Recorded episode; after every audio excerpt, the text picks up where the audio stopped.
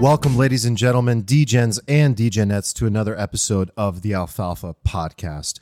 We are four radically moderate entrepreneurs and investors swimming in the messy gray ocean, serving up alpha in money, politics, and life. We are Nick, the Algo Urbani, Eric, Tinfoil Johanson, Stephen, the personality Cesaro, and I am Arman, the beard Assadi. All links at alfalfapod.com. Make sure to hit subscribe and support us wherever you're listening. And of course, follow us on the socials. And if you want to hop into the community in between episodes, join our Discord at the same link for the after party. How does this work again? Let's keep that. Let's Wait, keep so that in there. our- Let's keep our that. Giorgio, intro- put that in there. Our intro. we don't need to do an intro. No, no intro. Welcome to episode 39. We are back to talk about how to get rich quickly. Sp- sounds like a spam headline. Sounds like scam. Yeah. Might be the next scam pump. You might be part of this. Uh, hopefully, there's some alfalfa in this episode for you. We're going to be sharing some wisdom, going around the table, talking about our paths, how our thoughts around this whole idea has changed, have changed throughout the years, and uh, going into some of the kind of latest ideas we have around this whole concept of how to accumulate wealth as quickly as possible. I do want to start and kick off right before we do this alfalfa round by just on our behalf saying, just how grateful we are for everyone listening. This has been one hell of a journey, and every once in a while, we just want to pause, say thank you. I know we have a great fucking time here, and we mess around a lot, and there's all kinds of DGen things happening. But seriously, deep in our hearts, we are so grateful that we four friends get to hang out, get to have the discussions that we would have anyway record them for you and the fact that there is value to you at all and that it's making a difference in people's lives means a lot. So thank you. We're growing and shit seems to be working, which is amazing and it's thanks to you. So thanks for shilling the pod to your friends and family and coworkers and sisters and husbands and wives. And um, let's keep doing that because we are getting closer to our goal of uh, getting to a point where we're professionals about this and maybe getting some sponsors uh, that we like that can help us uh, support keeping this podcast going, get some staff, get some things off of our shoulders so we can focus on what we do best. So, yeah, keep shilling the pod, everybody. Can I say that I got a little emotional uh, when uh, I think it was user Trunsky or something in our in our Discord introduced himself and he's like, "Yeah, I just never felt like I, I like found a, a, a group of guys. It's like my my crew." And then he was talking about us, and I was like, "Oh my god! Like this is this is actually meaningful work." I started getting a little emotional. Yeah, there's so many of those. Um, so for those that don't know, we have a Discord. That's where our community hangs out. It's at our website, alfalfapod.com. Hop in, and there's a channel of introductions of people all around the world introducing themselves, talking about who they are, where they're from, what they do, and their uh, reason for tuning in. So hop in there, and we'll see you in there. So thank you again. Uh, let's kick off with our alfalfa round, Okay. the algo. I'm not even good at math. Uh huh.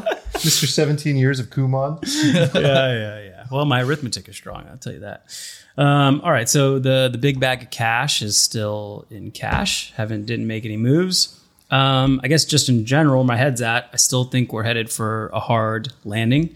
I think um, Fed's going to tighten more than the market thinks. Going to raise more than the market thinks. The market, I think, has misinterpreted some of the Fed statements and uh, has kind of lowered the risk premium for risk assets. Um, you know, obviously, like LARPing as a macro person, but to me, this is the question: like, what is the Fed going to do? And and the market is is deciding that uh, they're gonna they're gonna give up a little sooner than um, they're saying.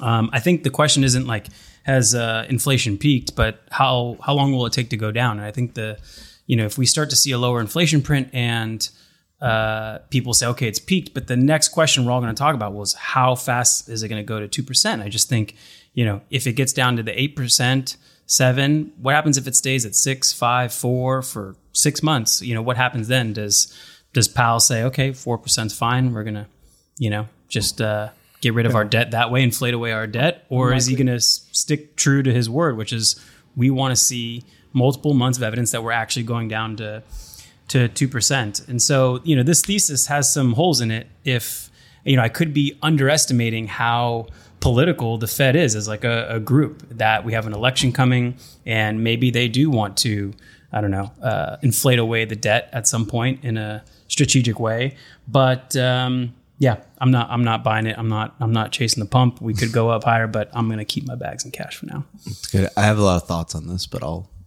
I'll keep no, it in my pants. Why, don't you just go go next? I, I feel like we will do a little thing. We'll have a little brief discussion on this. I, okay, I feel like it's a good point of. Uh, I'll go next, and you can uh, piggyback yeah. off both of us. But um, I'm I'm sort of with Nick um, that I'm I'm still holding a lot of cash on the sidelines, and I'm I'm starting to pl- play devil's advocate a little bit because I, I do see this hard landing existing, but um, you know when we talk about macro, we're talking like we're typically talking about inflation rates, Fed pivot, et cetera. But there's this other like macro environment that's happening at, alongside of all this, which is like the investment landscape, the investment universe as a whole. And what's happening like in that investment universe is like you're, you're actively deciding at all times whether you want to deploy your money, yes or no, and then if yes, then like where. So um, a lot of investors typically would go like equities and bonds. You know, this is like a kind of like a traditional allocation, and when when when investors are looking at these two in particular, they'll look at the earnings yield on both of them, right? And and the S and P 500 has like this PE ratio, and if you invert that, it goes E over P, and that's called an earnings yield. And like one of the oldest uh, valuation metrics is called like the Fed model, and you compare the earnings yield on stocks against long-term bond yields. The and the real return or the nominal? Nominal return. Okay. Okay. And right now, the nominal return on stocks is much higher than the nominal return on bonds. You can do nominal for both. You can do real yeah. for both. Um, so what that would suggest is that stocks are dramatically undervalued today. And then you, you also take into account a risk factor. Um, you know, treasuries are risk free, whereas equities are risky. So they should have like a higher yield. So then um, this guy Ed Yardeni uh, came out with his model. It's called the Yardeni model, where he, he instead of using uh, treasury bonds, he uses like risky bonds, and the earnings yield on stocks is still dramatically higher than risky bonds today, suggesting that that stocks are still undervalued. So I think like I agree with Nick that um, you know we could go on a hard landing, but that doesn't um, really dissuade me from like looking at this investment universe, this like macro investment universe, and seeing that like where would I rather put my money? Still in, in risky assets, maybe not now, but you know, according to the Yardeni model, Fed model, like S&P 500 would actually be worth right now between 6,000 and 8,000 on the S&P. And right now we're at, you know, mid threes, so high threes, four. There's some assumptions built in that. Like the, the bond market is much larger, much more liquid. I, you know, sometimes people say that's where the smart money is, but the the other the next assumption is that it actually is a good predictor of where where things go. So relative to where bond yields are, that makes sense. But the question is, do you do are are bond yields the predictor and like you know uh, are they a predictor of where the Fed will go, where the market will go? And I think it's that's like the question. It's a long term valuation model. Like it, it doesn't okay. move there in a straight line. And and my thought is uh, along along the lines of what Nick's saying is that like we're going to be in for a period of uh, muted stock valuations for a while. But like, you know, if you if you zoom out, you don't want to be buying bonds here. You want to be buying risky stuff. Uh, you know, over a long period of time, ten year period. But you're still keeping your bag in cash. You're not for now. Chasing. Yeah, for now. But uh, you know, I, I wouldn't be shocked to see like a, a spike in risk assets. We've already kind of like see that play out even now. But I, I haven't bought. Okay. Really. Mm. Yeah, I, th- I think if I was a super super wealthy person with you know billions of dollars, I, like long dated bonds would seem pretty attractive to me right now. Still, I think um, I've been as as people who have listened to this podcast know, I, I have flip flopped uh, quite considerably um, starting a few weeks ago and uh, you know went from being effectively 100% cash to, to being uh, uh, balls deep in Ethereum uh, longs. And Congratulations! Yeah. Thank you. So it, it, has been good so far, but I, I, always question the trade. Was it uh, MZY on our Discord that was it, the, the ultimate was, push to get you over the edge? It, was not. it, was, it, was, long before he existed. Uh, rest in peace. Um, but so I, I sort of agree kind of with what Nick is saying, but I, I think not exactly. I I think a lot of people still think the Fed dictates the market, the Fed does things, and then the market kind of comes along. To me, that is true to an extent in a phase of the market where we are sort of adjusting like expectations and that sort of thing. But like ultimately, I don't think there's a lot the Fed can do. Um, I think ultimately, if the economy starts crashing, then the, the Fed is just the Fed is not going to keep tightening. They're not going to be like Michael Scott and just drive the car into the lake, you know, and just like it's just not going to. They, they're they're they're and, and, this is what they've done in the past. Like every single time, they've the economy has turned and then they've like pivoted. Um, the bond market right now is saying that the Fed is full of shit. The Nasdaq is saying that the Fed is full of shit. They went around this week. They're parading all their guys out, trying to like walk back the. Uh, the press conference. Yeah, and the market's up today. Uh, nobody's nobody's buying it, um, and I don't really buy it. Like I, I, I do think as my base case, we're going to see like S and P five thousand now, all time highs. Yeah, I think we're going to go to new all time highs. I, I, I think that we are going to hit a very nasty recession. I think it's going to be. Uh, like very largely attributed to stuff the Fed is doing now, I, ironically, and um, but but but like from what I can tell, that's not going to happen till you know at best Q1 2023, maybe the end of um, 2023, right? And you know from what I've seen in the past, like when you when when the Fed starts hiking, when the market you know readjusts to these expectations, like you do see kind of nasty sell offs, right? But then there's a period where they sort of back off a bit, things digest, and, and we go we go back up, right? And I, I, was talking to Eric about this before we recorded, right? Like, a, right now, what, what, what's the average like multiple of the S and P? Like twenty. Uh, long term average? Yeah. No, lower, but like it lower. used it used to be lower back in yeah. the day. It was like fifteen, but and now yeah. now it's kind of like seventeen. Yeah. So if you use like the last thirty years. Yeah. So I've wrapped my head around this idea that we can miss earnings but like the multiples of the S&P could adjust upward, like long dated interest rates could, could continue to move down.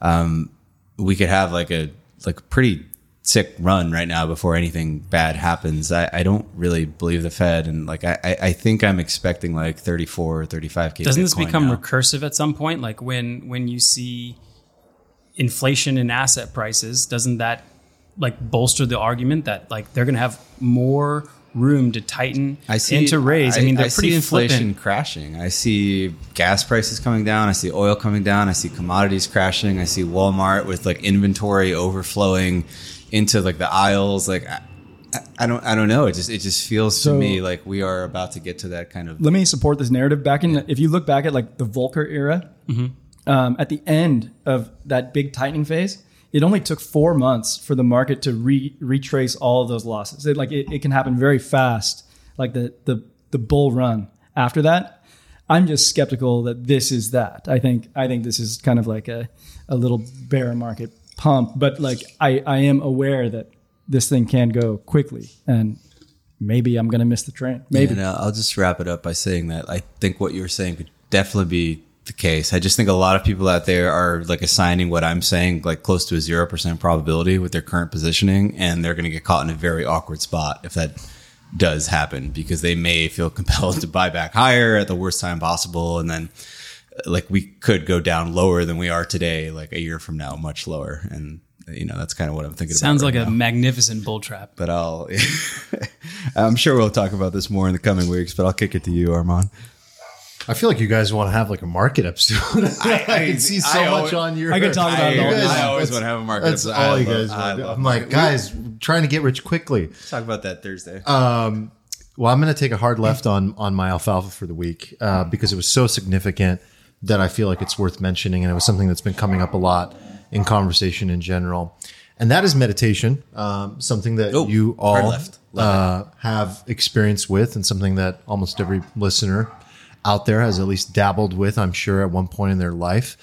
I was sitting down and I was um, sort of reviewing like the uh, uh, major phases of my life. And I was trying to retrace what my habits were at those times in my life. Interestingly enough, the toughest times in my life, the most challenging times in my life, all of the best habits and attributes that and rituals uh, that I'd have that I've ever had in my life, whether they be part of my morning ritual or the way I structure my day or part of my evening ritual, slowly but surely start to fall off and go missing. So I actually started even journaling about this. Maybe I'll write a piece about it, but it was just so interesting to me that when people are in tough times, one of the things I think that we fail to recognize is like taking inventory of how we're showing up and our habits. And you start by loosening up on one category, like eh, I missed my meditation, I missed my, uh, I had two cheat meals, or My workout. I missed my workout, and then all of a sudden, each of those categories starts to fall apart, and you go down into a negative feedback loop, and it's a downward dark hellhole spiral, and you can't get out. I got I got a question. Can we um, please do a life segment on meditation at some point? Uh, We should, we should, because there's so much to learn from from we, each of us We on can't this. be like a tech pod Like- and, and not do a meditation. That'd be so. I need your tools. I need your tools. Yeah, yeah. So I'll give a brief version of that. And what I uncovered on the opposite end of the spectrum is that the times in my life where I've been most productive, effective, joyful, efficient, and quote unquote successful from an external recognition and accomplishment perspective, which I think is just a byproduct of showing up as the best version of yourself, were when I was meditating. And I used to be a really good, consistent meditator. So for me, that meant three to four times per week, more like four per week, uh, every week on average. Uh, would usually always miss like a couple days a week, but that was really good for me. And I was extremely clear headed, uh, non reactive, unemotional, and stoic to a certain degree about how I looked at life. And I looked at every occurrence that happened in my external environment as just happenings. And I was easily able to decipher what was under my control and what was not, which was actually one of Eric's uh, insights in, in a, in a previous episode, for those that remember. And what I find that it has added in the last two weeks that I've been doing this again, and so this week, uh, what is today? It's Wednesday. I've done it three days in a row now. I think last week I did it like four times, and I'm kind of back on this path of like starting to make this a non-negotiable again. We got a streak going, baby. We got a little streak going, and obviously the best type of streak is an unbroken chain, um, which is not easy to do. And I used to feel bad about myself when I would not consistently do a good habit every single day. But instead, I just try to say, like, okay, the goal is to do this at the majority of the week at least. And it's okay if I don't do it in the morning. I'll do it in the evening. And in fact, I actually enjoy doing an evening meditation more. I was texting with Nick last night. I'm like, dude, what are you doing? What's your evening ritual? like, I need to dial mine back in. I want, I need to get better at re- as good at relaxing as I am at amping myself up in the morning and getting going. It's a, it's a very important thing that I think, especially in America, that we fail to put emphasis on. So anyway, Insight Timer is my favorite app. I've already thrown that out in the Discord a couple times, but I like guided meditations mostly. I like silent meditations sometimes. My goal is 10 minutes, sometimes up to 30. It doesn't matter. I try not to give myself a hard time about it. I just try to show up and be non-judgmental, non-judgmental about it. And it's made a it's already made a difference. Uh, and that's what's interesting. Even like my wife was like, yeah, like that's interesting. Like you're unwinding and you're cooling down and you're not in like work mode until like 10 p.m. and then boom, pillow out. So it's been really effective so far. And I'll maybe report back on it in a couple weeks again. Very good. I think the uh, the external validation thing that you mentioned, of like the external validation of success, is probably like leads into our next topic pretty well as well. Sure does. Shall we? Yeah. let's do it. All right. So we're talking about getting rich. And Yeah. Who doesn't love that? Um, everybody wants to be rich, and practically everybody. But I think the most important question to first ask about getting rich is well, let's define what your rich life looks like. One of the fun things that I think is most funny about this topic is that most people uh, resort to like default rich, which is the rich that is given to them by Instagram society and other people. And their default rich, unfortunately, is so um, unconscious for a lot of people that they're actually playing this game where they're climbing a ladder of success that is infinite. There is no end in mind for what is enough. I mean, I think uh, Eric was the one, you were the one that pulled that quote out one time. I think we've already mentioned on the pod once. Uh, that quote from The Psychology of Money. Oh, great book. Kurt Vonnegut, I think, was the author. Talking to his author friend uh, Joseph Heller, who I, I believe wrote Catch Twenty Two, and they're Right. at, they're at a party thrown by a, a successful hedge fund manager, and and Kurt Vonnegut goes to his buddy Joseph Heller. He goes, "Hey, did you realize that um, this son of a bitch throwing this party makes more money in a day than you ever made from selling your like uh, groundbreaking book Catch Twenty Two? And Joseph Heller goes, "I do realize that, but I have one thing he'll never have. I have enough." Indeed, man. It's a fucking mic dropper. It's So the first step is, is determining what is enough, what is your rich, and what is your enough. I think that's the most important step, and most people fail, fail to recognize that. And I think after discussing this for a little bit, we'll we'll go into like some of our old strategies, but like let's let's go to I mean like what what is enough for you? Like how has that changed? Has that evolved for you? How do you even define what rich is for you? How does a how does a human being even define that? Because so many people are like I need the jet, I need a billion dollars, I need to be the wealthiest person that I know, but that's like a sucker's game. like you're going to be I think, in my opinion, that is an absolute fool's errand. Like it, it is a, is a terrible idea. So you want to, you want to start with me? Okay. yeah, I do. I'm I, I'm happy to start. It, I have like an interesting and probably like weird relationship with uh, wealth because um, I grew up wealthy, and, and I can like I can talk about how how that kind of played in with my ideologies. But like, um, you know, I, I also manage money for a living, and uh, we have clients who are wealthy, and they're they're like young-ish. They're about our age, and they're wealthy, and um, you know, I, I think I see commonalities on how to get there before we talk about like what what there is. Uh, I think like the common commonalities I see on how to get there. It's like um, for people who are aspiring to grow, uh, it's really two things uh, amongst my client base. One, you get equity, and that's either like starting a business, which we all, which we all have done and are currently doing, and then the other one, it like you can even like join a startup and get equity. Uh, the other one is like uh, eating what you kill, like sales, sales stuff. Like if you if you can eat what you kill, and then you go kill a bunch, meaning like you you sell and you get commissions.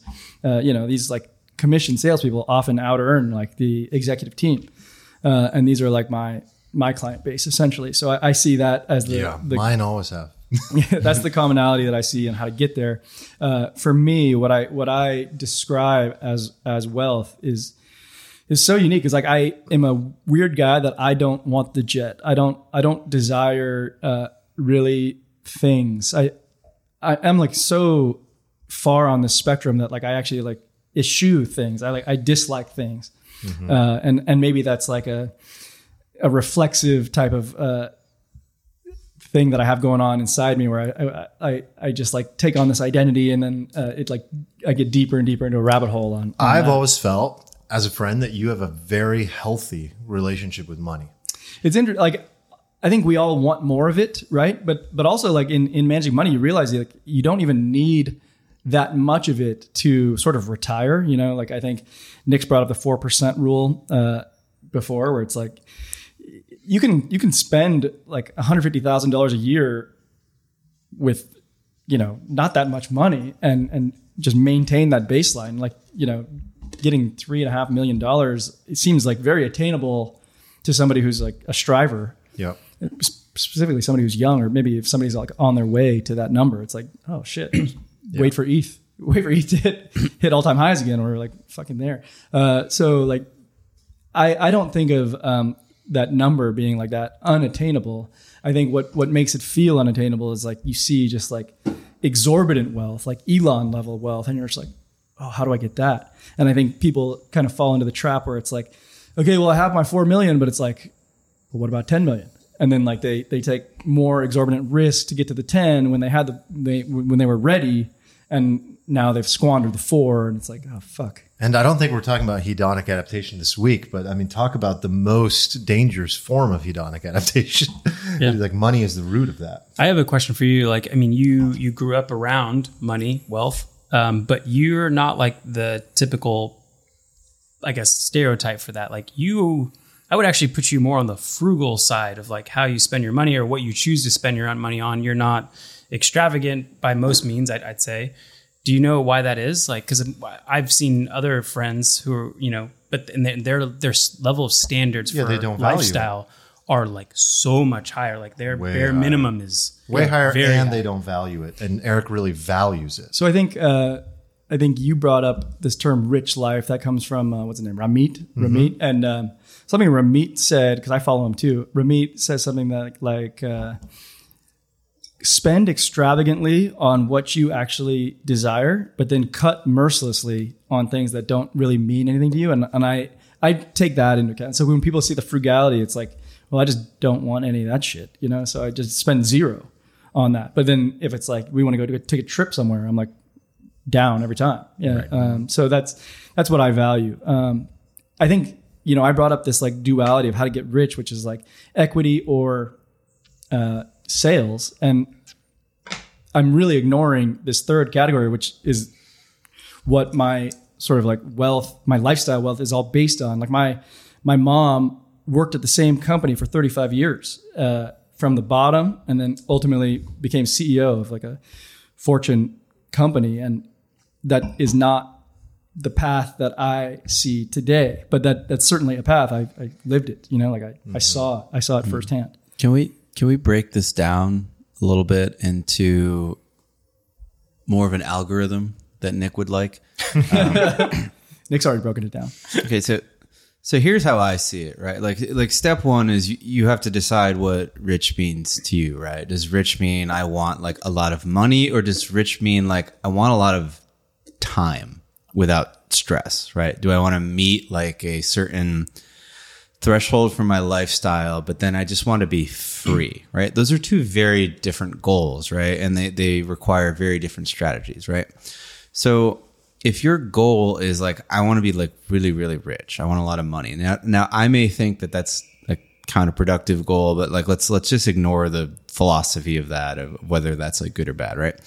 If you want to be really, really rich, you need to turn your money over at like an incredible return rate, right? Like, so I crunched some numbers on this, right? So if you're 21, you you have a thousand dollars and you want five million dollars by the time you're 40, right? You have to basically like add a thousand a month in savings and then grow at like a 25% IRR, right? Which I think is doable if you are a hustler and grow a business, right? That's your path to to to five million from from basically nothing. Um, you can also take like a sort of more grindy approach. Like if you don't want to be insanely rich, but you want to be very, very comfortable, right? Start with a thousand bucks, average like 8,000 a month in contributions, get like a pretty cushy job. You're not going to make a million a year, but maybe you make like two or 300K a year. You save it. This is like the dentist path we've talked about. You get a nice, very high paying job. That's your ceiling, not getting the jet. You do that for till you're 40, boom, $5 million, right? Then there's another path, which is not necessarily like kind of growth savings focus, which I think is like um, more just like cutting costs focused, right? And this path I think is really interesting to me for people who are like, I don't want to be phenomenally rich. I can live off of 20, 30, 40,000 dollars a year. I just want to be free. And maybe that doesn't even mean like I don't want to work at all. It just means like I don't want to have to work 40 hours a week at a job I don't like. And I think this is like an interesting path. This is like, a, have you guys heard of Mr. Money Mustache? Oh yeah. Oh yeah.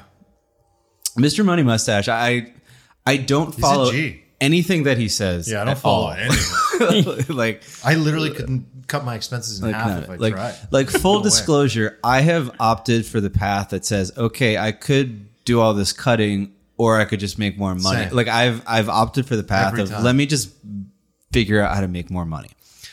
If you're not like an entrepreneur, that's not a good path for you though, right? Like you may want to be like, I want to, I want to work a job. I want to move up the ladder. I'm good at this thing. I don't want to take on all this risk.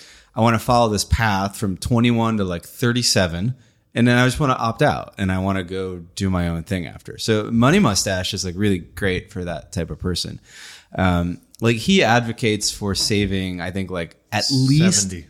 at least 50% of your take home, right? Up to like 70%, like pretty pretty extreme and I think conventional wisdom was like telling people like 10, 15%, right?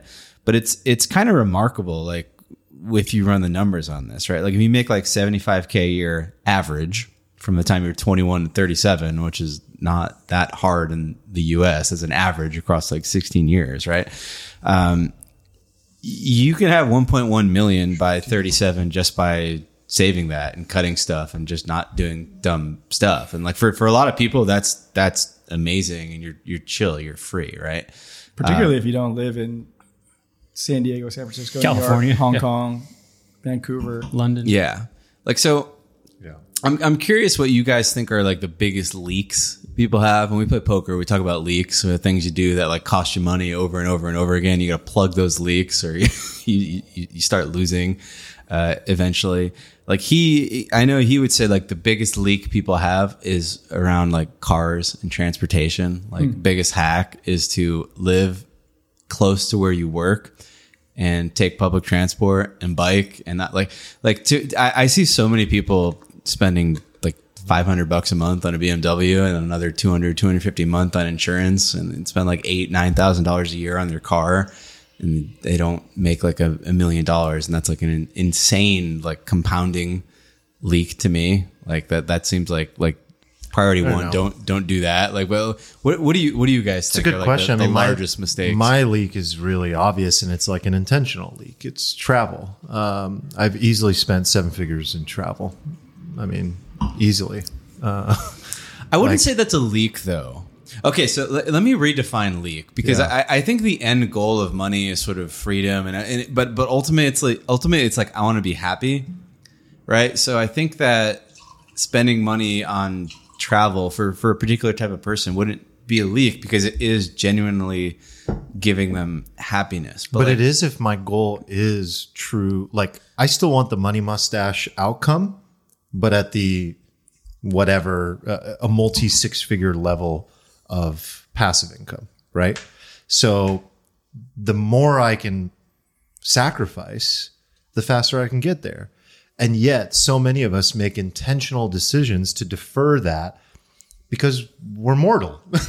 and we, uh, as you said in the beginning, like you'd rather not sacrifice certain components of your lifestyle. It's really hard to do that. So I'm not sure the exact uh, definition you were going for there, but I know for me, like I intentionally choose to spend money on things that make me happier, knowing that it's going to take me longer to get to certain outcomes that I have.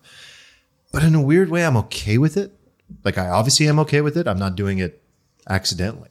So that's a that's an odd balance too. So it's like if your goal really is to get rich quickly, again, you have to go back to the to the goal. What does rich mean to you? Uh, you know, and like for me, it is freedom. It's it's not this like uh, just make as much money as possible to spend as much money as possible. That's like a form of slavery to me, like that literally. So sorry if I detoured that, but like No, I don't think it's a detour. Um, you, I, I just don't think like spending money on travel is necessarily a leak if you're just doing the thing that the whole point of why you're trying to get wealthy gets you to anyway. Along yeah, the it was. way. It's like a. That's exactly it. I think about it as like the Mexican uh, fisherman parable. Yeah, I guess like, do, do you agree that like cars are like the the biggest leak people have when they're I, younger? I think uh, cars can be if it adds to your fixed costs. You know, if if you want to buy a, a, a car like a luxury item, like something more than just your basic transportation, then you should pay for it in cash. Like you shouldn't increase Yes. your fixed costs. I actually think the biggest one is typically like rent or housing, is where that Yeah. that to me is the biggest leak because then you introduce this fixed cost that raises your monthly nut that you have to cover, and that is, I think, um, you know, tougher to to deal with. I mean, they're usually more permanent decisions. So I think when people um, have years where they do well and they increase their fixed costs, and then there may become a stretch of years where you don't do as well. I think you you get ahead of yourself there, and that that's that's like a leak. That's a hole that you found because like income and wealth does not increase in a straight line. it just it just doesn't. You know. I think I found the answer. Like as, Oh. as I was listening to you guys, as I was listening to you guys, I think I got it because like to Arman's point, it's not a leak if you enjoy it. If that's what you want to do, it's not a leak. Um, so I think the leak is um, spending on things that give you external validation from strangers. A car could be one. Uh, your lodging could be one. A Rolex could be one. Shoes. Shoes, clothes, designer It's shit. like the shit Gary Vee tells people to chill out about. So I think like if if you if you're buying that because you think people are going to like you more and you're you're doing it for external validation, then that's a leak. But if you're doing that because if, if you want to buy the biggest baddest TV because you want to sit in front of that thing and and that's what you enjoy, then that's not a leak. But if you're doing it for the external validation, then it is. Can I can I devil's advocate this? Yeah. I think in some weird, perverse way, like when you're younger, a car can actually be a better investment for you, or even an investment like than like an apartment, right? Like, um, I'm shaking my head at Stephen y- as y- he's. you are yeah, shaking, sorry. it, right? Like, um, okay, so It's a Stephen move. Don't do that. so hear me so hear me out when, when you were younger one of the most critical things i think that you can do is sort of like to sort of like build a network and and and make connections i think it's like a lot more valuable than money when you're younger like infinitely more valuable than money one of the nice things about cars versus like an apartment is that it's like um it's way easier to flex with a car than it is to flex with like your housing Oh man, first of all, I just want to stop you there because like if somebody's flexing their car on me, I'm immediately discounting them from my network. So like what you're describing is like a way to network and like we have a good network and I drive a fucking 2001 Acura. I don't give a shit about a car. So like if if somebody comes up with a Lambo expecting me to now respect that they have a Lambo, I'm like, eh, fuck off. I think I sort of agree with you, and I don't behave this way, but I think we would be ignorant to look at the world and say, like, oh, nobody I've- I've cares experienced that about car? these. What if that car is uh, kin to what travel is to me? That's what I was saying. If you enjoy it, it's not a leak. I'm not So, even. I'm great, not even okay. talking about it as like an enjoyment. Like, it- let, let's let's get away from cars, even right. Let's let's talk about something we've talked about before, like something we've. I don't know if all of you've done this in, our, in your past, but like I certainly used to go to a lot of nightclubs as a youngin, and I spent like, a- Nightclubs as a youngin. spent an ungodly amount of well, money. hey there, bud. Yes. Used to go to the discotheque with my friends and just just party Half down. naked girls dancing all over you and ordering champagne. Stephen, is that what you were doing? I don't know what you're talking about. No, Can we go into detail? Nick. Nick definitely didn't do any of that. Who did it better, Nick or Stephen? I don't know. I uh, spent ungodly amounts of money. I will Fortunately, say, I didn't know any of you then. So. yeah, thank God we weren't teammates back then. Because I've done it with Nick. Haven't done it with Stephen. So Uh, Nick does it well. Let me tell you. we uh, we we spent a lot of money doing that, and I would say uh, most of them I could probably take back and and invest it in apartment complexes. you still wish you'd always done it like But, three times, but right? there was like 35% of those scenarios where I was like, it was so worth it. Right? yeah. so I don't know. Even just three times. I think I think I'm making this point very poorly, but We're just I- easily I- I think- distracted. I, I like I, I think what I'm trying to say is like when you are younger, you can bring value to the world in a non-monetary fashion, and often this is through in like a social way, right? So like, um, like a lot, I, I see like a lot of like younger kids they, they're like roll into like circles and stuff. And the way they do it is they have like a lot of women and they can bring like beautiful women places. And then like old rich guys are like i want to hang out with that kid. He's always hanging out with like 20 20 gr- right? So so so my point is like there there are ways to do things that are non-monetary that like get you connections that bring you into spaces that you might other not otherwise be in because you're young and like people don't really care about like what you have to say or things that you've done when you're 21. You've you kind of like reset your life. You're out of college. You're starting from scratch again, right? So I can see scenarios where, in a particular paradigm, like quote unquote wasting money on a car, being flashy on social media, whatever, might actually in some way for you and what you're trying to do bring value in a way that I think is actually more effective than spending money on an apartment that is like marginally better, right? Like nobody cares that you're like, oh, I've got a I've got a two bedroom mediocre apartment instead of a studio. But some gotcha. people will be like, I got a Lambo. Like it doesn't actually cost that much more money per month to get like a dumb flashy car with a 1000 miles per year lease than that. And I, again, I'm not advocating this as a strategy by default. I see your point I'm just saying like I can kind of like see I get your- areas where the conventional I get your wisdom might bigger not be correct. The bigger point is well taken. I- Yeah. but like getting a nice car doesn't give you flocks of women either. I've you know? experienced this at No. conferences where No, it does not. Where idiots size up other idiots based upon what watch they're wearing, and Mm-hmm. it's uh, silly when you talk about it, but it, it happens, and it's like a quick. Uh, you know, I don't know what type of discrimination that this falls in, but it's like a one, two. one, one type two or no one, one, one Well, B. it's a we- games people start playing. Yeah, they're like, I oh, heard, he's successful. So I, I I, heard someone uh, like say like that's their way of indicating simply to others. I'm good at what I do. That I exactly. Like I don't even want to have a conversation. Can you just recognize my value based on what's on my wrist? Yeah, I mean, Yeah, fact we- is, it's true. we lived in San Francisco for 10 years and like the, the richest of all of them would wear a fucking turtleneck to their Yeah, conference or up a hoodie. hoodie. And like Yeah. the guys who are wearing flashy shit They're- were they're- wa- like laughed out of the room. Do do you think it's a divide between like builders and salespeople? Is that is that the divide? like, is it mm, logical if you're in sales to do that, and if you build stuff, it doesn't Nah, make sense? But sort of. Yeah. I think, yeah, broadly. Yeah. yeah, like because that's that's what I see, and and I think I think it's not like this is inherently dumb or this is inherently good. I think like this actually. If you're a builder and you're driving a Lambo, and like, then it maybe doesn't make sense, and you're doing something, you're, you're signaling the wrong thing to the wrong people, and it's not, and it, it, it it's kind of counterproductive. But but I can kind of see how it would make sense if you're like you're in that lane, right? And if you're opting for the sort of incremental dental dentist path of wealth, where you're like, I'm going to save as much as possible, cut my costs and everything, then it's obviously stupid to kind of go out and I think you're and buy that car. you're right that like one of the and we could start talking about like how to get there but I think one of the biggest leaks is not deciding you know early on like what's what's your path I have certain friends who've gone for the hundreds of millions and some have some have made it and some haven't and either way I love watching them go down that Right. path I mean it is it is amazing to watch like the amount of grind they have to go and some are successful some are not. Some end in like cataclysmic terrible supernova crashes but like some of them you know do well. It's not for me. I, I don't i don't want to choose that route but it's fun watching people go down that route. So i think you know choosing what what path is is more suitable for you is is important. Um, i'd say you know initially that the biggest mistake that that people often make early on is trading their time for money. Um, and that's okay if you're if you don't have any skills and you need to learn skills or or like I, I think there's other ways to build your network other than buy things that maybe you can't afford. Of course, is is to get a job at a company where you know there's people inside that big company that you can network with in the future. So i think you know the biggest mistake is trading time for money but it can be useful early on in your career to build your network to get some experience to learn some skills.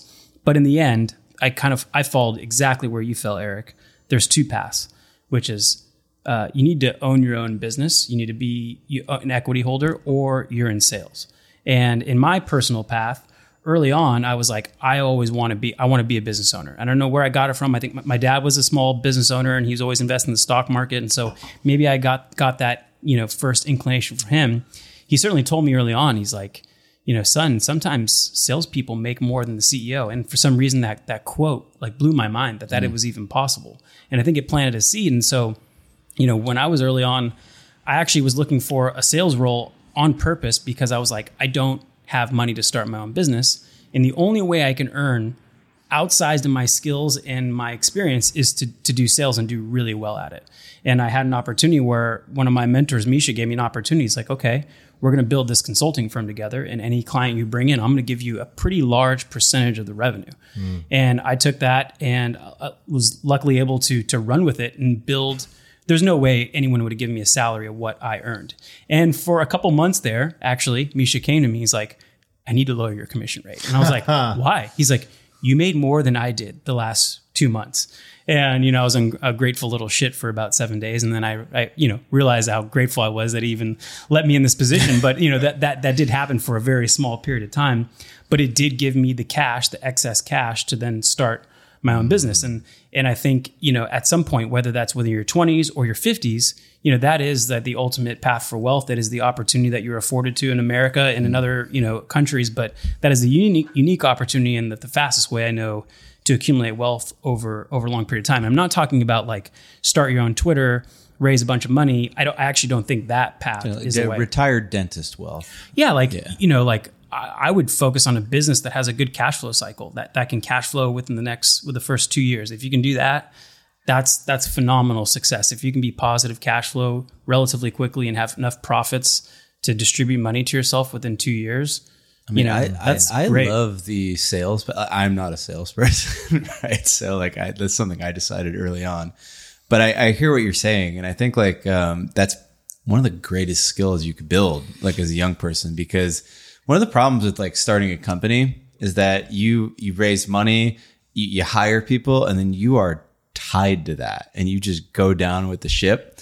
If you're like an epic salesperson, you can just leave. Yeah. you just go somewhere else anytime you want, and just you somebody's bring a happy to pay you. Rolodex. You, okay, I have a question for you. Yes. You're not a salesperson, but um, in a way, you do eat what you kill because you're sitting at the desk trading and like you are making money while you're sitting there working, eating what you kill. And I, I've thought about this for myself, right? So if I'm selling like weekly options and I can increase my my salary by six figures by just grinding this out, gritting my teeth, selling options over and over again every week, uh, you know, at what point do I lose the freedom that I actually really aspire to versus like getting the dollar amount that I also aspire to? And where's the, you know, where's the happy medium? Do you do you feel like you are free in this life where you are eating what you kill? That's a great question. So, like one one of the things, me and Nick are very different because Nick has started uh, successful businesses and uh, you know sold them for money and stuff. And I've started businesses, but I feel like I've never like fully. I've even sold them after like much pain. But like I've I've never achieved this nirvana that people talk about, where it's like, oh, start a business, and eventually you just you just get this cash flow rolling in. You remove yourself from the business. I've never been able to do that. I've always been terrible about doing that. I was terrible at that in the business world, and then I keep coming back to these jobs. Like I, like people know that like I I played poker, trade. I keep coming back to these jobs where like I don't own my own time. Like, like I like I make money when I work. And for a while, I was like, this is so inefficient and I hate this. But like, I kind of like what I do now. And yeah, to an extent, like I do only make money proportionate to how much I work. But like, I'm able to make enough where like I don't, I don't have to work 40 hours and I like what I do. And it's, it, it's, it's, it's cool for me. And like, I don't, I don't know if I'll ever, But I'm start- guessing I'm guessing you work way more than 40 hours as you're sitting there researching and whatever. if you Yeah. count thinking, then yeah. I mean, the majority of the job becomes like reading and thinking. But I, I think you know if if you're going to go down the path of I'm going to start a business, like we shouldn't you know leave out the sacrifice part of this. Like you are committing to a life of like risk of unlimited hmm. amount of work hours and and sacrifice. I remember when I started my first business. Uh, we didn't go out for like a year and a half. I'm talking about not one weekend, one night did we go out and the hang out with friends, staying Can in I the tell a story about asking you to go to brunch?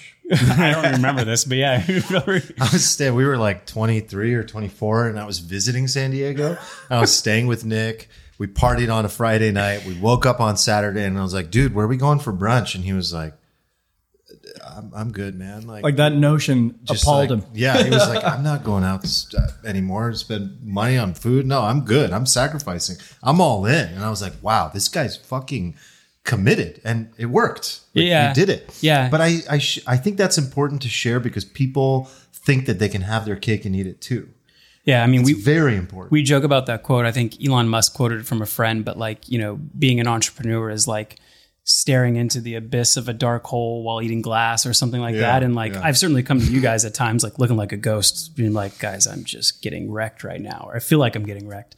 And it, it certainly has those moments. And you have to be okay and you have to be smart enough with your money where like, I've had years where I've made millions of dollars and I've had years where I've made, lost lots of money and everything in between from not making money to making some and not, and you have to, be okay like as an entrepreneur or like what people call a serial entrepreneur we're just going to keep moving from business to business no matter what happens whether you sell it or you shut it down and that's the life you choose. It um, it comes with a cost and it comes you know also with with discipline. Like when you're up and you're doing well you have to realize i'm doing well and that doesn't mean i can go spend my money on a on a car or whatever. Like those are the times to like shovel them into the investments that will hopefully replace your your income in the future. Um, but it's uh, yeah, I would say like I, did a talk in front of college students one time, and I blatantly told them it was an entrepreneurship society class. I said most of you should not become entrepreneurs because it is not 100%. always the happiest route. Um, Yeah, you know, people assume it's a path to freedom. I did. It's not.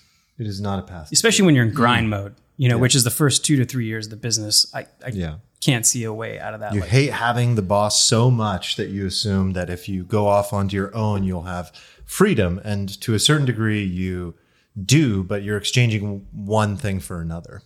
But I think your story, Nick, is super fucking cool because it's about um, uncovering principles, determining what they are, creating a set of rules within or principles that you then follow no matter what. You know, the no, I'm not going to go out to eat is an example of just one of those many principles, and then executing until the point that a pivot or a restart is required and milking and cashing that cow as much as possible along the way. Like that's what you do. That's how you build businesses that like generate wealth. And then sometimes you sell them, sometimes they just generate cash. There's many paths, but uh, equity is a great play. I, I'd like to go a little bit deeper. I know we're already um, deep in this episode, but I think we should go a little bit deeper and I- share a I- little more I- on, on, on the how.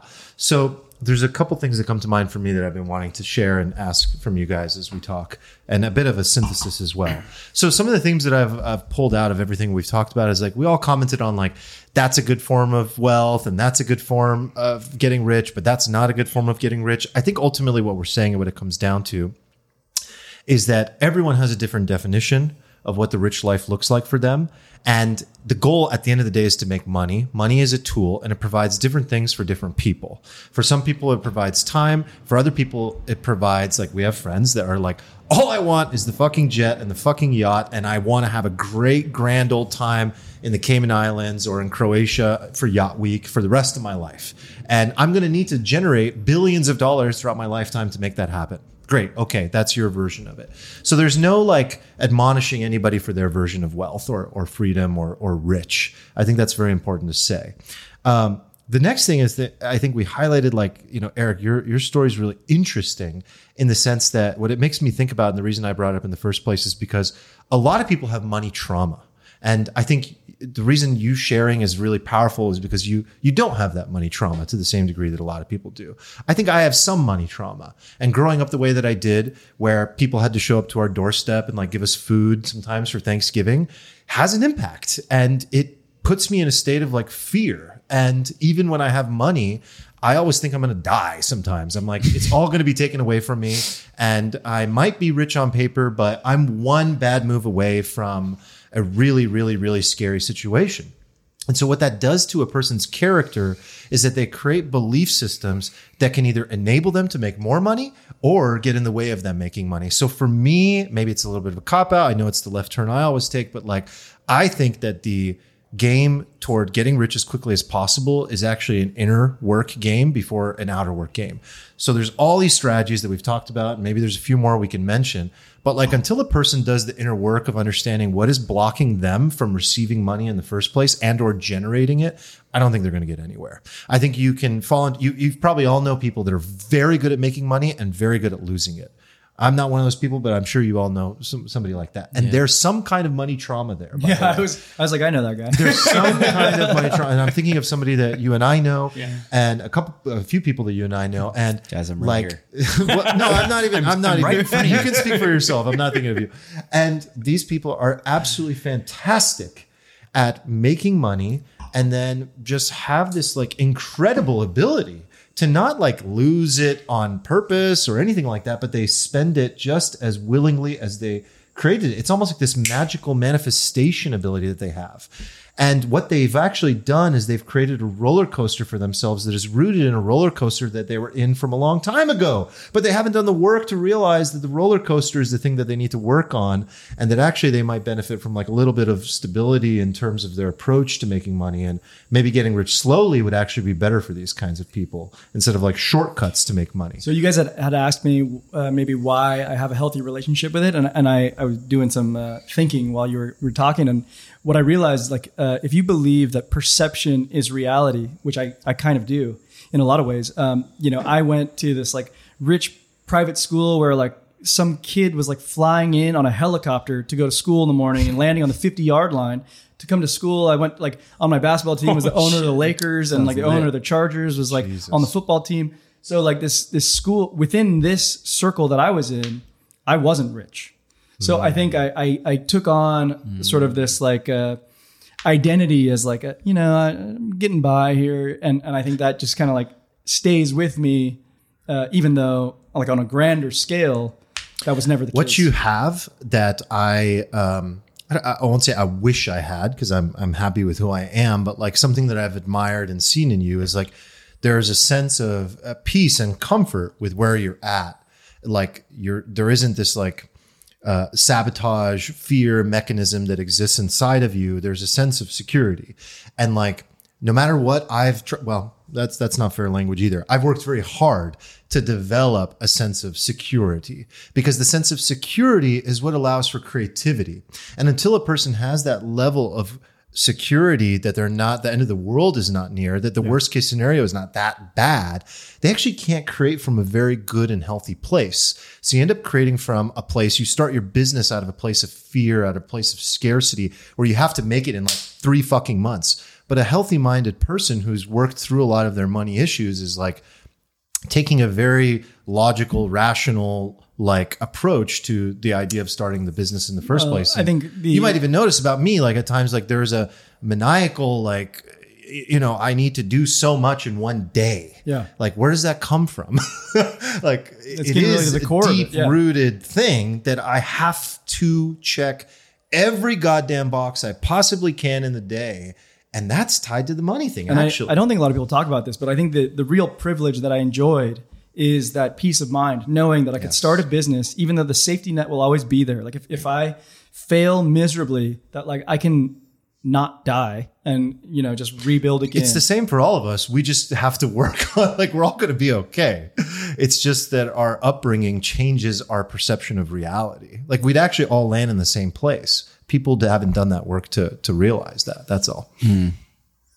I feel like I'm never going to be okay. Oh, Stephen. I'm going to change your name He's to in the Stephen trap. Drama Cesaro really quickly. Really quickly. I mean, You're fine. yeah, I'm fine, but like I, I'm like you, where like I have this little voice in my head that's like always like, oh my god, I'm going to be poor, like all the time. Totally. Like, it's just like. I uh, No, I know I know what you mean, man. and it's yeah, it's like a driving thing in my life. I'm I'm I'm trying to think back to what the inflection point was for me, where I decided I was gonna like opt out of that, and I I guess for me it was like discovering discovering poker, mm-hmm. and I just like ran.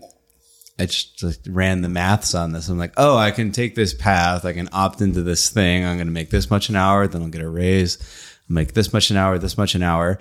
And it's going to be like 27 by the time I get to the point where I hit some inflection point where I'm like, okay, I've been promoted and done this. And I was like, or I could just like eat this kind of pain because it was pain at the time of being like, I'm going to risk the very little money that I currently have and just eat this glass, as we say, and just deal with that. And I think I'll, I think this is like the better thing for me when I'm younger. I think when you're younger, like you typically do have two choices, right? You can choose the path of entrepreneurship and pain and uncertainty, and that world will just reward you on the basis of what do you do or you opt into the sort of like ladder path of corporate, right? Like there's very few areas where you can bust into the economy and you're like, I'm 21, I'm a wonderkin, like just pay me 900 grand a year. It's like everybody's going to be like, go fuck yourself. Like you go to the mailroom. Back you of the line. just- Yeah. like, cause that's just the way that works. Um, so I, that, that was my inflection point personally. And I did that. Once I did that, I was just like, oh, I like taking risks. I like the pain. I like the the the threat of losing everything. But it's fine. I, mean, maybe I don't like let that, but I, I like the the opportunity. I like always seeing that little like rainbow at the end of everything, and that keeps me going, even if like I'm undergoing pain right now. And that was just natural for me. So I'm like curious, like did because you you had a job at Google first, right? Yeah. And you you did like I I did the salary thing for a little bit. Like I wor- I worked at Bridgewater for a little bit, and that wasn't like a normal job, I guess, but like still to me felt kind of corporate, and I hated it, and I was just like I have to get out. It was similar to you, similar to Nick, where it was like always wanted to be a business owner. Um, I have a weird you know job history. Like I started working like under the table like by eight nine years old in my neighborhood. Then by uh, 14 years old, I got a special permit just to work at a snack bar because the legal age in California at the time was 15. Then my first actual legal job was at a roller skating rink. And then I've worked ever since then in every industry you can imagine. And I didn't, I guess it was like my way actually toward like freedom. I wanted to make sure I could like put money in my own pocket, take care of myself, not go through what I'd gone through for the prior 15 years. And it's always been this like go, go, go, go, go, put shit and on your back and go. And then, yeah, well, you know, did the school thing and went to Google, actually 3M first, then to Google, and then was like, okay, I am not made for this. Like, I am way too radical for like a job and like work environment. Like, everything I say and do is just like too much for these people. And while on the one hand I was being like praised, I was also being like admonished for like being too much. So yeah, started doing the equity thing and getting equity in companies and building my own companies with that, you know, from scratch. Or actually, I mean, for me, I would say like a lot of my wealth. Uh, I know we talked about uh, uh, trading time for money, but like I'm, I have made. Uh, I don't do this anymore, but I have made a lot of money uh, trading time actually, because when you get to a point where you can charge thousand dollars an hour, it gets pretty good. It gets pretty damn good. Can I ask all you guys a question? Um, because like you, you're talking about your trauma with money. You're talking about your your uh, level of being sort of like insecure today. Even um, my question to all of you guys is like, do you have a number in mind? Like we're talking about wealth. We're talking about rich. Like, do you guys have a number in mind where you're like, I don't have to worry anymore? Or are you going to continue living this chip on your shoulder life that's always going to feel a little insecure? And is that going to stay with you forever? I, I have a, a number, but it's not like the the grand number. It's like how much in per month in passive income the do I need fifty to yard hit? line?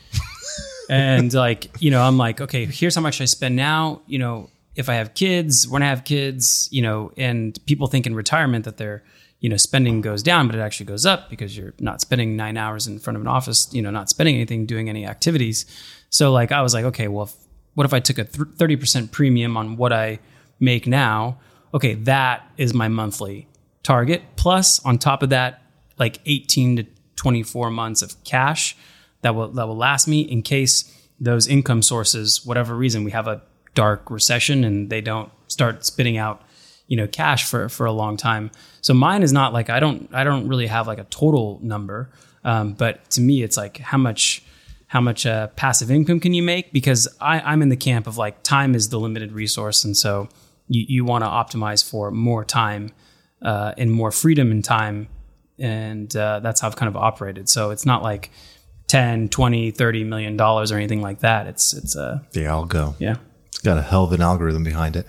Yeah. Yeah. To answer your question, I I have a number and I've made it very um, clear to myself to make sure that once I hit that number, everything else is just a cherry on top. Sort of remind yourself when you It's get very important. I've written it down like a thousand times. because Like, it is easy to move the goalposts I'm, once you get I'm there. Oh, making it's sure I will guaranteed. move the goalpost. that is guaranteed but it will truly uh, serve as life enhancement. You know, little cherries on top of whipped cream for me.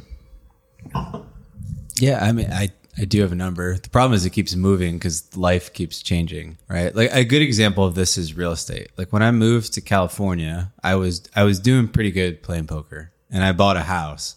And at the time, I was like, "Oh my god, I just spent so much money on this house. I bought like a, like a four thousand square foot house in in in PB, yard, everything, beautiful house. It was like one point five million at the time I was like, oh my God, I have just wrecked myself, right?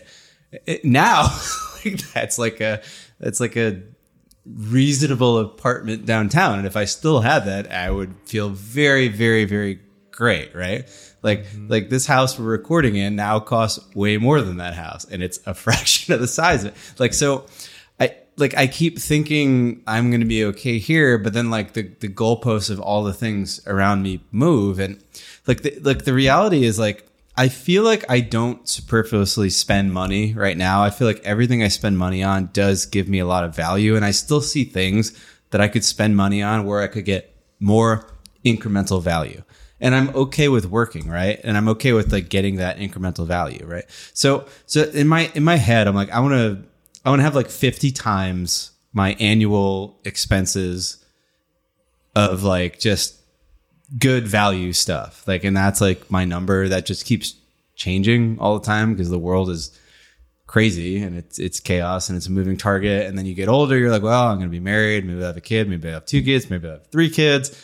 And then you're like okay maybe this kid wants tennis lessons and music lessons. Maybe he needs to go to a public school a private school now because the school it's just it so every time i'm like i want a number like two years later i'm like oh that's cute. And i like pat myself on the head. So i just like don't think about it a lot anymore in terms of what the exact number is but i just think of it in terms of like the utility versus sort of like the risk free rate and how much cash flow it can get me. And that's like a forever moving target. So I just like. What number do you apply to like this is how much cash flow can get me? Mine is uh five and a half percent. That's like about mine. Five Okay. is like what I Five. use in my Okay. head. I think I can get five. They can get by in that. I think that's safe.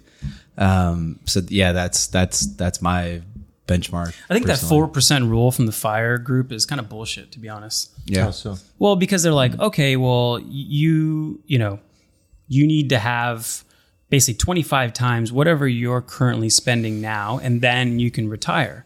But a lot of them, a lot of them are like, well, you know, that includes dividends from stocks, um, other things, and I'm like, well, those are taxable still. So your four percent might turn to three percent or Do two they and a half not percent. factor in taxes though? I don't. I Seems don't. like a gross oversight if they don't. in in a lot of these i've i swear i've read a lot of these stories and i don't believe they they do and so 4% doesn't seem to be ne- nearly enough so i think that's that's kind of bs i think Gross. 25 Gross. is Isn't is there a book called like Die with Zero? I don't know, but that I- sounds I- good to me. Yeah, I've heard that sort of ideology. I think that, that idea. I think that's kind of a good philosophy. I, I feel like it's die with zero plus like let your kids have a small amount of breathing, room, Really but enough to give small. them like a just just enough to give them a kick in the ass, but they're not going to die in the street. It's more like a thank you. I like Yeah. Warren Buffett's uh, quote on that on in, on like inheritance. He goes, "I want my kids to be to be able to do something, but I, I don't want them to have enough that they can do nothing." Ooh, Buffett wisdom. I like that. yeah he's also going to give them like a couple million bucks Oh, probably a million, one, one uh, million, a million one He's million. only giving them one million. but what what age That's can they access it That's plenty. more than anybody else gets. i That's think it's like if you want to give your kids money that's fine give it to them at age 35 I'm not giving a million. you're going to give them some skills No, I'll You're like, give- here's here's seven thousand episodes of the Alfalfa podcast. Study up, motherfucker. dude, dude, we got to pump those numbers up if you want to get seven thousand. I think we should work toward wrapping this up. Okay. And I just got an idea. Hopefully, you guys are down. I thought we should just, uh, since this was such a, a conversation of so many subtopics, I just thought we could maybe end with like one fire, no pun intended, um, tip on how to get rich quick. Nick, you're on the spot 1st I'll Go. I'll go. I'll go. Go. Okay. So, um, number one thing a person can do to get rich fast, I think, is um, develop the most unique skill set you possibly can and get or create equity in as many companies as you possibly can with that unique specialized skill set. And um, don't want to sit here and regurgitate a lot of what I find to be like a compilation of great wisdom, which is Naval's work of compiling the great wisdom around wealth and, and becoming rich. So I would read, uh, I would look into Naval Ravikant's work and just, or just read the book, uh, The Almanac of Naval The Ravikant. Navalmanac? Navalmanac, because I think that he synthesizes this this this very well, um, and talks about a lot of the things that naturally came up today. But for me, it's like what has made me the most money is having very unique skills that I can charge any amount I want and or allows me to create anything I want and then having as much equity as possible in as many businesses. Nice. Yeah, I'd say like outside of you know starting your own business, you know, fi- find a role where you can earn outsized earnings of of your experience, and so that's in sales. But it also, for most people, could be getting a job at a publicly traded company that has good growth prospects. Most jobs, even the lower end jobs, come with some kind of stock options or equity, and that is most people's path to wealth. And then when you do have extra cash, um, stop investing in individual stocks, either go an index or find a way to learn real estate and and use the power of leverage and tax advantages in real estate. And I think those are the you know few ways. And then if you want, you know, like we've talked about different buckets in the Discord, like if you want, section out a piece of your savings bucket to let it, you know, let it YOLO and like. Are like you going to say crypto? Because That's what I was gonna not say. been fucking said That's this what I was gonna say. episode. why did you say it? That was mine. I had a good streak. I was just to say, like, you know, once time you to fill say it. once you fill that that bucket and maybe your your long term you know retirement bucket, you know, your, your brother actually comes to mind is his equity. Mm-hmm. Well, then the rest of the cash, like especially if you're in the younger side, you take risk. You know, you know, let it let it rip. And Mm-hmm. uh, I think ETH would be our, uh, you know, for those who are not sophisticated enough, would be our uh, weapon of choice. Squeeth. Yep. Let's go full send. Yeah. Crypto CFA. Spend less than you make, take the excess, put it in crypto, specifically ETH. That's it. Wow. Hmm. I think that people want to make money to be happy, but I think that people don't think about what it means to be happy. And so what I think most people end up doing is they take money and they try to be happy by like buying things and they're sort of just buying dopamine hits and then their Fact. capital is recycled in a way that is not very efficient or effective to them being happy. They just keep buying dopamine hits at the dopamine slot machine and they spend a lot of money like that. Um, so I think a good step to people would be to take a step back and think about what happiness is. How can I be happy? What is enough? What do I really need? Because I think if you don't answer that question first, then all the money you make just kind of goes to filling like a never ending void on the, the, the dopamine slot machine. And I think that's what most people do. And it, they, they'd be better off kind of working backwards, I think. You surprise me every day. Oh, thank you. Yeah, that was lovely. That was really, really lovely. That was wonderful. Um, personally, I feel like we could talk about this topic for another four hours. Um, there's so much like within the topic of What do you mean? It's what we talk about every quickly. day when we're not have we a do, microphone but in front of our there's just yeah, no. I mean, We'll bring it back around On the uh, pod. in six months or something. So if you enjoyed, let us know. If you want more of this, let us know. Um, obviously, we're we went long, but we're cutting it short, um, and we'll we'd be happy to do a part two. Love you guys. See you in the next episode. Peace. Peace.